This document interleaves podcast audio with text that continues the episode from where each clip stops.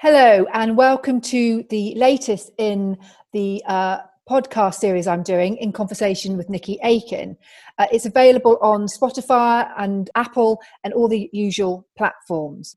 The reason for uh, today's podcast is it's part of my coronavirus series where I'm talking to uh, people from all over my constituency that are playing a really important role in the emergency response.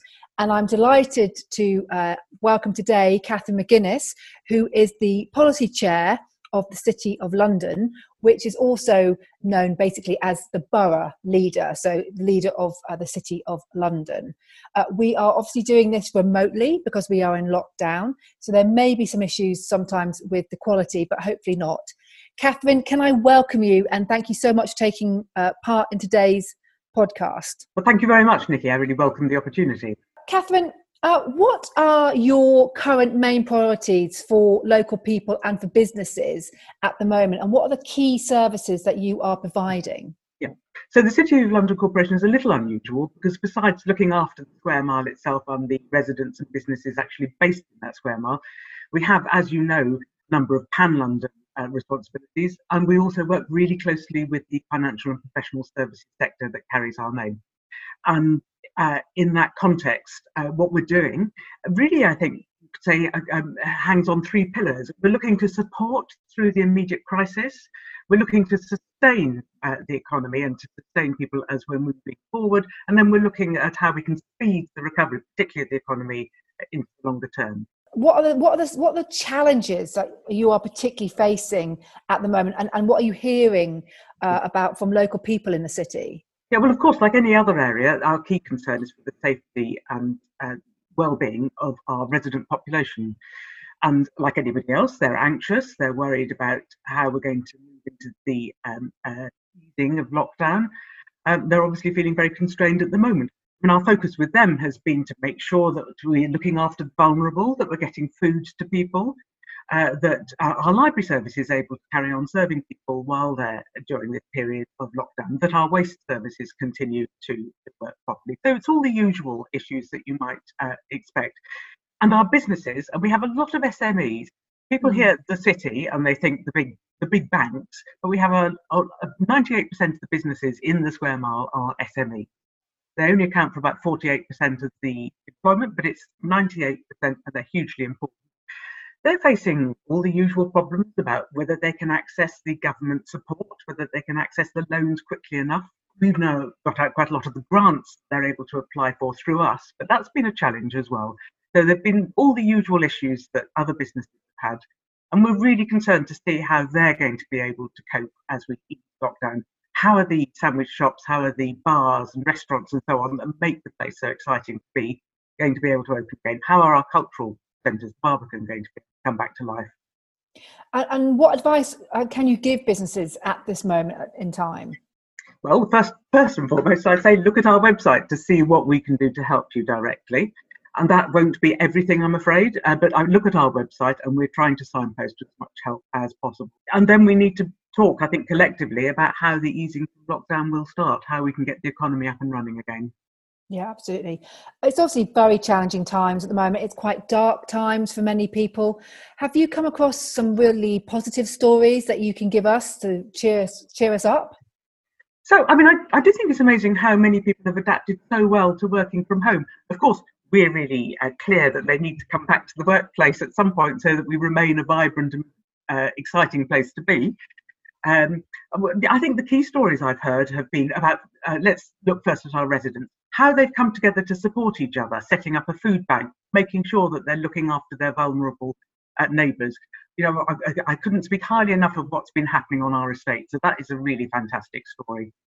And then how people have been uh, managing to carry on work uh, from from home and uh, uh, carry on with business as far as possible. But that doesn't take away from the fact there are an awful lot of people who are uh, freelance, who are um, artists or whatever, and can't work. Um, during this period, and I do feel for the challenges which they will be facing.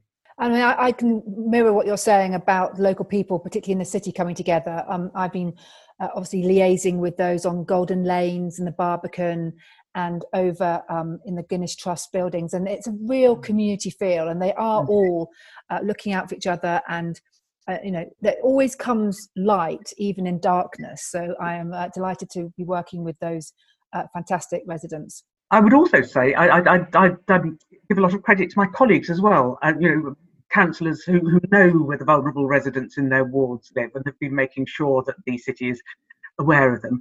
And looking f- uh, forward after recovery, um, what do you think with the city? Obviously, the city has evolved for centuries, if not thousands of years. Uh, are you confident that you will uh, be able to rebuild and uh, pay, play a huge part in the UK's recovery? Yeah, absolutely. I mean, both as place and as and as a sector. Um, the city itself has I mean, it's been resilient through the centuries. Um, it has great strength in innovation. Uh, we're very confident that it's going to rebound after this.